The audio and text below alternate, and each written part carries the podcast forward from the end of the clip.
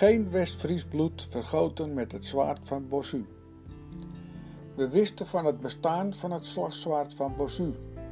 Maar waar was het gebleven? Het mysterie is opgelost en het zwaard is teruggekeerd in Horen. De stad waar het zoal niet hoort, dan toch het meest op zijn plaats is. Hier immers werd Bossu de 12 oktober 1573 na de door hem verloren slag op de Zuiderzee als gevangene binnengebracht. In de kroniek van Velius wordt deze gebeurtenis uitvoerig beschreven. Alleen van het zwaard wordt niet gerept. Ook niet bij het beschrijven van de zeeslag zelf. De nog altijd populaire voorstelling als zou Bossu in de strijd van man tegen man, die zich tenslotte op het dek van het admiraalschip afspeelde, het voorbeeld hebben gegeven is afkomstig van P.C. Hoofd.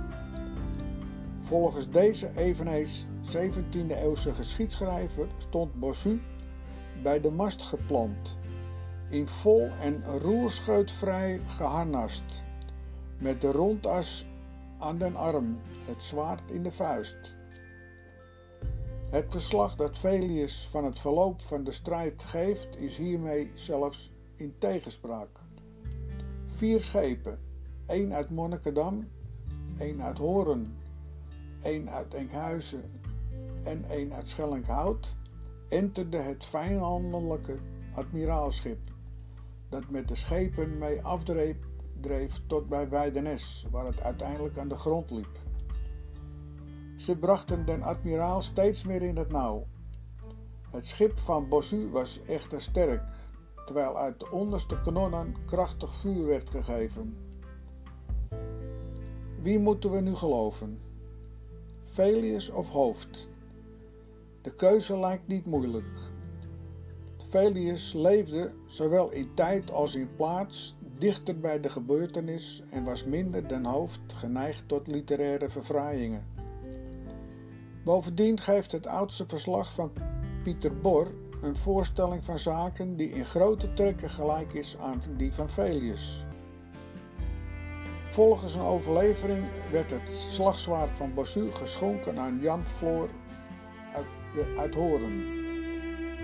Daar admiraal Cornelis Dirkzoon van Monnikendam in het begin van de slag gewond was geraakt, had men Jan Floor als commissaris op die schip mee laten gaan.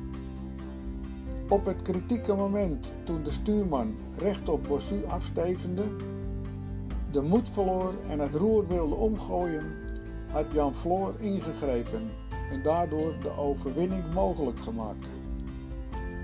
Het is vreemd dat Velius, die Floors heldendaad uitvoerig memoreert, de schenking van het zwaard niet vermeldt, terwijl wel Bossu's keten van het gulden vlies, zijn tafelzilver en een kist met geld noemt, als ook de buitgemakte kanonnen. De overlevering is evenwel zo betrouwbaar dat we aan de juistheid ervan niet hoeven te twijfelen. Abbing heeft het in zijn beknopte geschiedenis geboekstaafd. In een noot op bladzijde 9 schrijft hij: Jan Floor ontving tot beloning van zijn betoonde dapperheid het zwaard van Bossu, dat nog heden te horen bewaard wordt. En hij vertelt dat het wapen met Floors portret onder diens nakomelingen van hand tot hand ging. Het zwaard is uiteindelijk via diverse collecties en overerving in de 19e eeuw in de collectie van Jan Casper van Papst Rutgers terechtgekomen. Er, stond, er ontstond een probleem. Er werd over twee zwaarden van Bossu gesproken: het zogenaamde slagzwaard en een statiezwaard. Dit statiezwaard bevond zich in Enkhuizen, waar het op het stadhuiszolder belandde.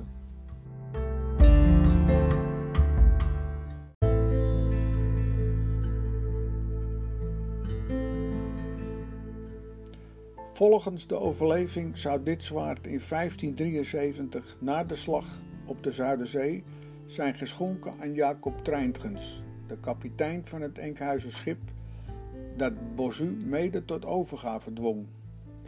Hij werd zowel door Velius als door Brandt in zijn geschiedenis van Enkhuizen genoemd. Maar ook in dit geval is er in de bronnen van een eerbewijs na afloop van de strijd geen sprake. Veel zegt dit niet, en na wat we over Jan Floor vonden, mogen we ook deze overlevering betrouwbaar achten. Maar wat is nu de moeilijkheid? Het Enkhuizen zwaard wordt statiezwaard genoemd en het Horense een slagzwaard. Vergelijken we de wapens, dan is onze indruk dat beide zwaarden, ondanks dat ze kleine verschillen vertonen, tot één en hetzelfde type behoren. Gelet op de buigzaamheid van de kling en de nu na grotendeels vergane kwasten aan de greep en de kunstig bewerkte pareerstang, kunnen we in deze zwaarden niets anders zien dan statiezwaarden. Dergelijke statiezwaarden in de vorm van een slagzwaard hadden, zoals het Nederlands Leger en Wapenmuseum in Leiden mededeelde, een ceremoniële functie. In optochten werden ze meegedragen om de autoriteit van de bezitter te onderstrepen. Tegelijk hielden ze door een ontzagwekkend uiterlijk de menigte op een afstand. Ook de verdediger van Alkmaar in 1573, kabeljauw, bezat een dergelijk statiezwaard, kunstig bewerkt en beschilderd. In het gevecht werden na de uitvinding van het buskruid slagzwaarden nauwelijks meer gebruikt. De riddertijd was voorbij, al was de herinnering eraan nog niet verdwenen. Zeker op zee waren deze haast niet te hanteren wapens uit de tijd. De bevelhebbers hadden hoogstens korte sabels, zoals we op schilderijen van Vroom nog wel zien afgebeeld. Met het zwaard van Bossu, dat in het Westfries Museum bij de andere herinneringen van de slag op de Zuiderzee is opgesteld, is dus geen Westfries bloed vergoten.